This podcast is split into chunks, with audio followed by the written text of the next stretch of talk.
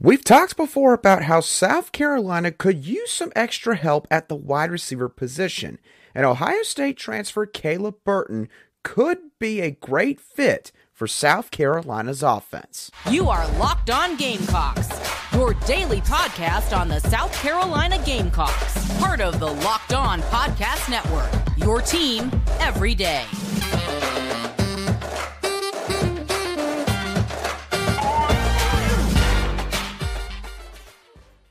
Hello, Gamecock Nation, and welcome back to the Locked On Gamecocks podcast, your show for the latest headlines and potential storylines on South Carolina Gamecock athletics. I'm Andrew Lyon, the host of this podcast, and also a staff writer for Gamecocks Digest over on SI.com. Thank you for making Locked On Gamecocks your first watch or listen here today. We are free and available on YouTube, and we forget your audio podcasts daily. The transfer portal officially closed for college football underclassmen at the FBS ranks this past weekend. Now, what that essentially means is underclassmen can no longer enter the transfer portal, but there's still a ton of guys out there that are currently looking for a new home. And for South Carolina's football program, They've been relatively quiet in this window, but that does not mean that they haven't been putting in any work behind the scenes here. And they could use help at multiple positions. We've talked about the edge position at nauseum. We've talked about the running back position. Cornerback could be a spot where they could grab somebody. And wide receiver is another position that could use some extra help.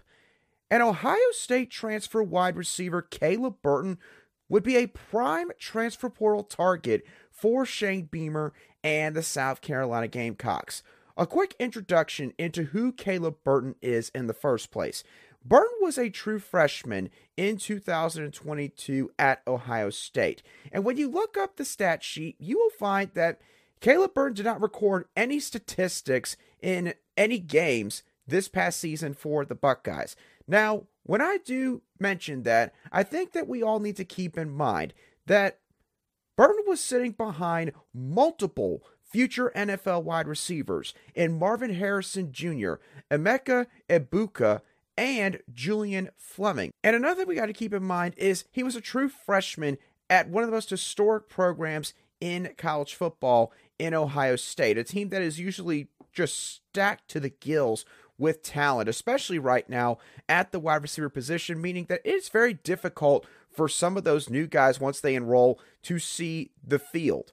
Now, Burton is from Del Valle, Texas, which, if you're wondering where the heck that is, that is right outside of Austin, Texas. And that leads me into some connections, both direct and indirect, that the Gamecocks have here with Caleb Burton. To start off with the direct connection here, Shane Beamer when he was an assistant coach at Oklahoma, was involved in the recruitment of Caleb Burton. This obviously means that the two have a prior relationship. And when it comes to players entering the transfer portal and looking for a new home, this is something that can play a significant factor for some of these guys. So we definitely should not discount this relationship, whatever it might have been, between Shane Beamer and Caleb Burton.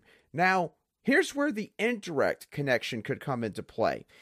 As I've mentioned earlier, Caleb is from the state of Texas, and South Carolina's wide receiver coach, Justin Stepp, happens to have deep ties to the state of Texas when it comes to scouring that state for high school talent.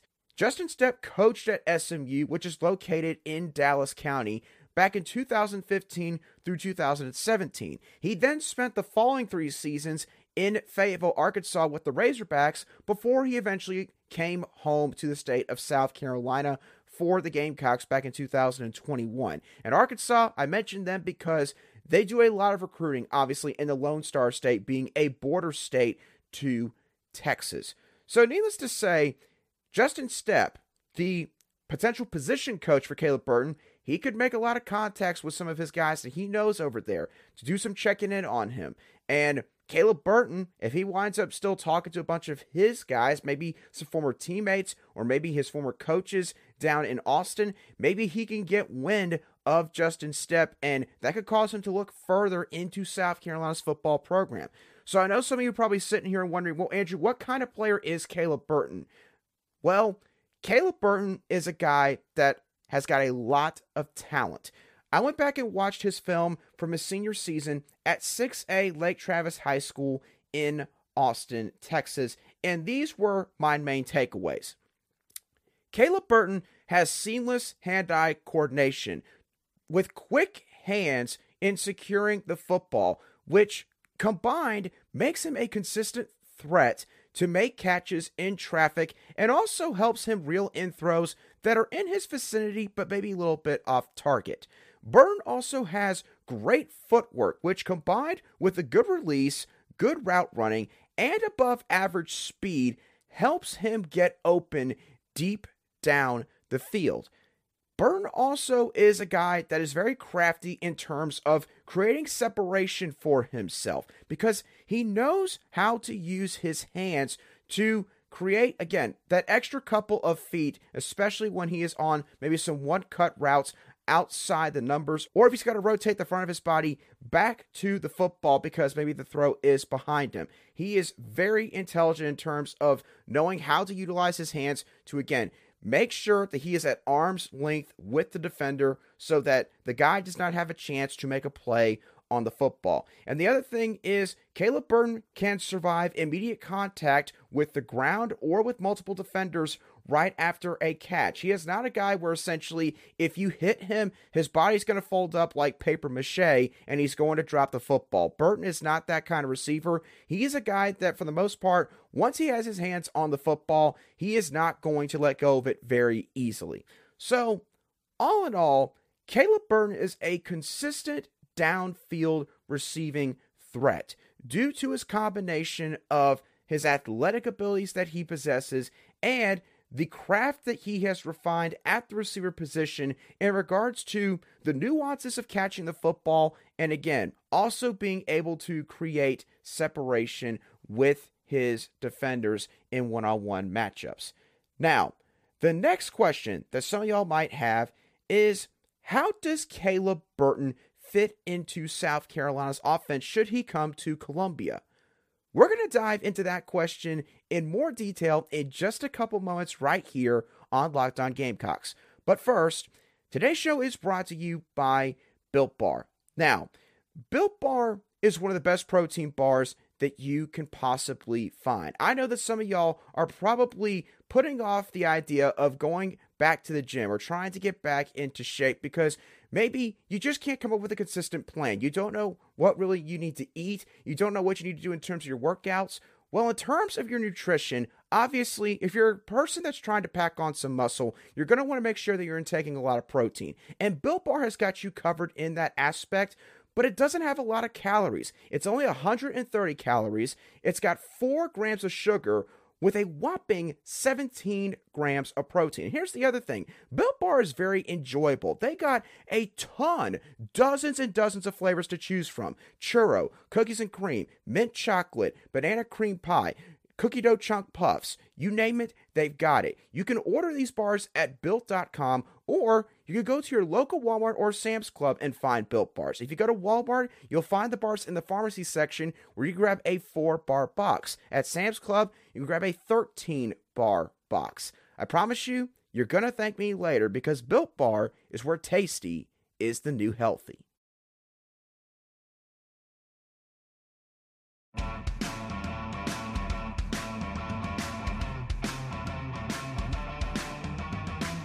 Welcome back to this Thursday edition of the Locked On Gamecocks podcast, where we cover your South Carolina Gamecocks every single day. All right, so let's talk about Caleb Burton's potential fit in South Carolina's offense. In terms of where Caleb Burton would slide into the rotation, I know that this guy has not recorded any stats throughout his college career to this point, but I think that Caleb Burton has the immediate skill set to be a plug and play number two wide receiver in South Carolina's offense, right behind Antwane Juice Wells.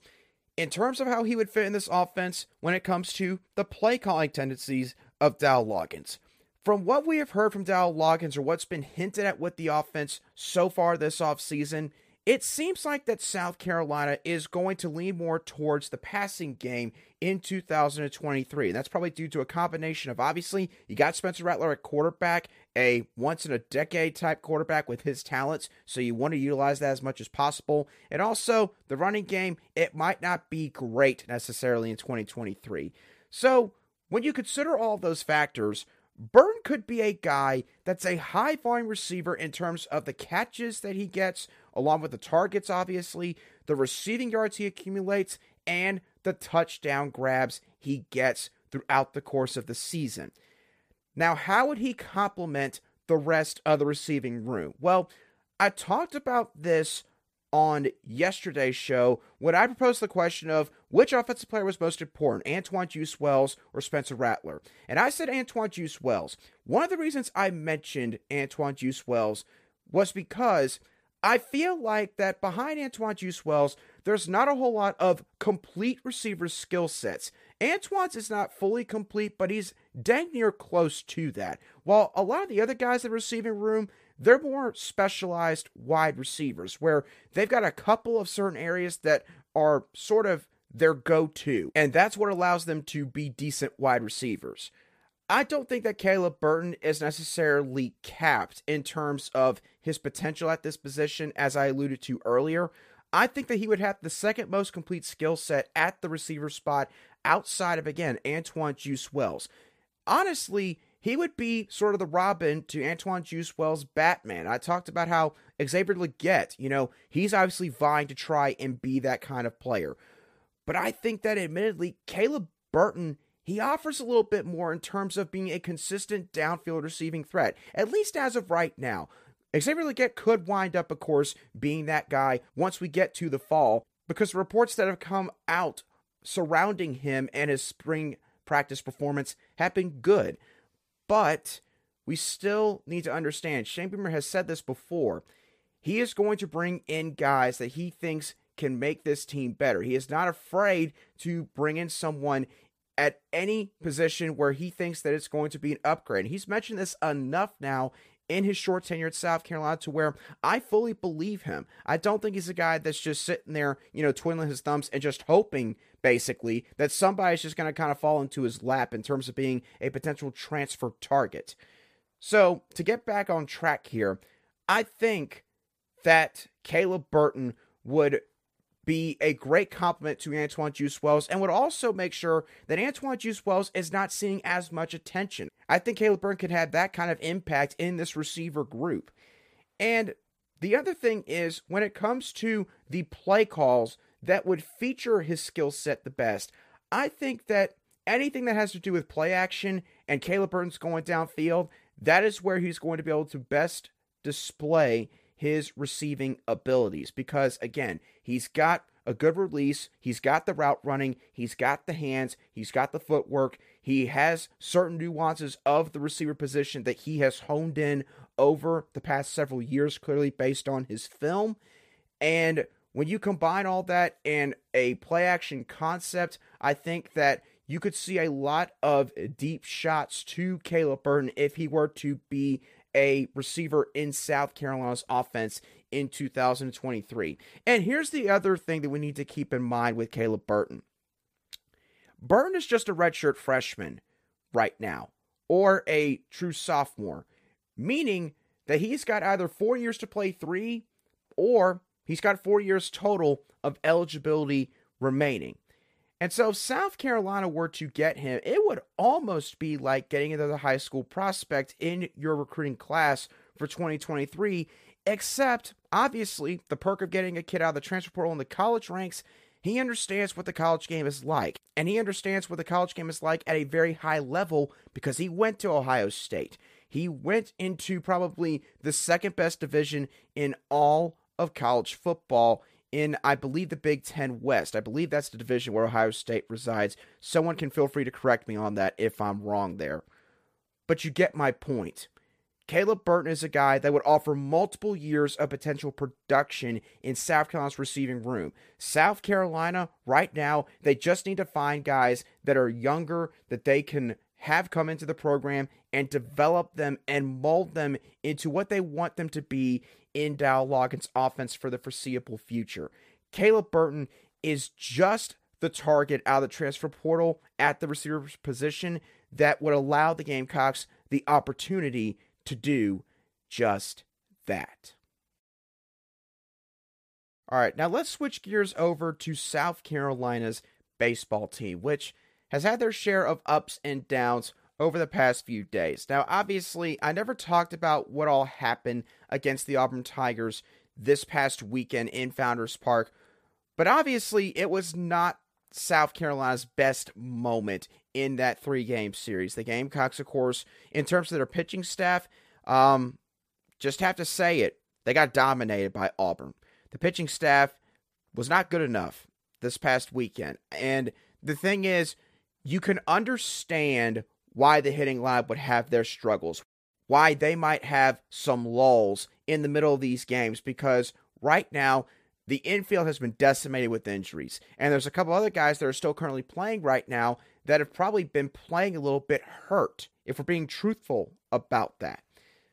So, when you take all that into account, you can understand why the batting lineup, you know, might be just trying to eke out five, six, seven runs and aren't scoring, you know, double digit runs like they were when they were fully healthy just a few weeks ago. But for the pitching staff, you're just down Noah Hall right now. You've got your entire staff at your disposal. You've got starting pitchers that have shown they could be capable of being some of the best starting pitchers in the SEC. And against the Auburn Tigers, um, I know obviously that they weren't doing this the entire time, but it almost was just like, you know, every pitch for Auburn was just like the size of a legit saucer. And all they had to do was put the bat out, and they just seemed to be able to hit the ball wherever South Carolina's fielders weren't. And so they kept getting hit after hit after hit. They would hit a few home runs. Their nine hole hitter, I believe, hit two home runs this past weekend. And so the pitching staff it definitely was not their best moment. Could they have had a lot of pressure that they were putting on themselves because of what was going on with the hitting lineup and the amount of injuries that were accumulating on that side of the roster? I could definitely see that. But you're also at home, and again, you're facing the Auburn Tigers, which is not a bad baseball program, but they are a middle of the pack SEC team at best right now. And they're a team that, quite frankly, with how well you've done this year, they should not be the team that's giving you fits at your own home ballpark. Now, obviously, you know, every team has a bad weekend in that aspect at some point, especially in the SEC when it comes to college baseball. And Mark Kingston did say that uh, right after the series concluded on Sunday. So I definitely don't think that the pitching staff will have that bad of a weekend again anytime soon. I think that whatever it was that uh, they were having issues with. I'm sure that they're going to get those corrected. For the batting lineup right now, I think that we are seeing the effects of the injury bug take hold of this team. It took the batting lineup, you know, six full innings to really start to blow things open against Winthrop Eagles in their midweek game they just played last night. I believe they won that game six to one. Uh, congrats to Will Tippett he is really seemingly finding a groove now at the plate. He's hit two home runs now, one in each of the last two games, which can do wonders for his confidence, which I can't imagine where that was going into the Auburn series, as obviously, you know, the stats alone admittedly weren't that great. And that doesn't mean that his approach wasn't good. And Will Tippett is a true freshman, so he's going through growing pains and learning how to play SEC baseball this season. Michael Braswell has been a big time bright spot for this team. I think pretty much every game he's getting on base at least once or twice, whether it's drawing walks or he's making solid contact and he is just ripping the ball into the outfield. He's done a very good job. Gavin Casas has I think probably gotten hurt on a couple occasions now. I know obviously he had the lung injury that he suffered in game one against Florida a couple weekends back. And I think that, to be honest with y'all, he had a hamstring issue in game one against Auburn that he sort of kept hidden away from the people that were there watching the game, and he played through it all the way to the end. Cole Messina is having to play third base right now. He wasn't playing third base at all throughout, I think, the first 30 plus games of this season, and now he's having to play that every single game. So the Gamecocks desperately need some guys to come back. You know, whether that means Talmadge LeCroy comes back from his hamstring issue, maybe Braylen Wimmer comes back from his hamstring issue, Will McGillis finally comes back from the broken wrist that he suffered about a month and a half, two months ago. They need one or two of those guys back in the lineup in the worst way possible because these guys, I think you could just tell, you know, there's certain guys that are pressing a little bit more than they usually would because they feel like they have to due to all of the external circumstances that are out of their control. And then there's other guys out there that, again, probably under normal circumstances, they would not be getting thrust into certain situations that they're having to now play in. And obviously, that increases maybe your adrenaline in certain instances, or it can increase your stress levels. And stress can either make you a great player or it can come back to bite you at the end. And this past weekend against Auburn, I think it just came back to bite South Carolina more than it benefited them. So, South Carolina right now, they're about to go into a very interesting stretch here because I know that they're playing the Kentucky Wildcats, I believe, this weekend. And then they got to play the Arkansas Razorbacks on the road the following weekend, another team that's also dealt with their fair share of injury issues. And then they got to come home to play Tennessee, which a couple weeks ago looked like it could have been an easy two out of three series win. Now, Tennessee is scorching hot, and they're looking like the team that a lot of people thought they were going to be when the season started. So now that series might not be as much of a guarantee win as maybe some fans would have thought, again, just two, three weeks back. So right now, the biggest goal for this team, honestly, is you need to stay healthy. You need to stay healthy. You need to get a couple of these guys back. This is still a top five, top eight team in the country. No question about that. And I do think that the reason that they probably did not get docked in the polls, like some people probably thought they would this past weekend, is I do think that national analysts are seeing what's going on with the injury situation and they're saying, you know, kudos to them for the fact they're even having to fight through that. They swept the number three team in the country at home this past weekend, and in that same stretch, they lost Braylen Wimmer. And now they're essentially down to almost no backups in the infield and they're somehow making it work.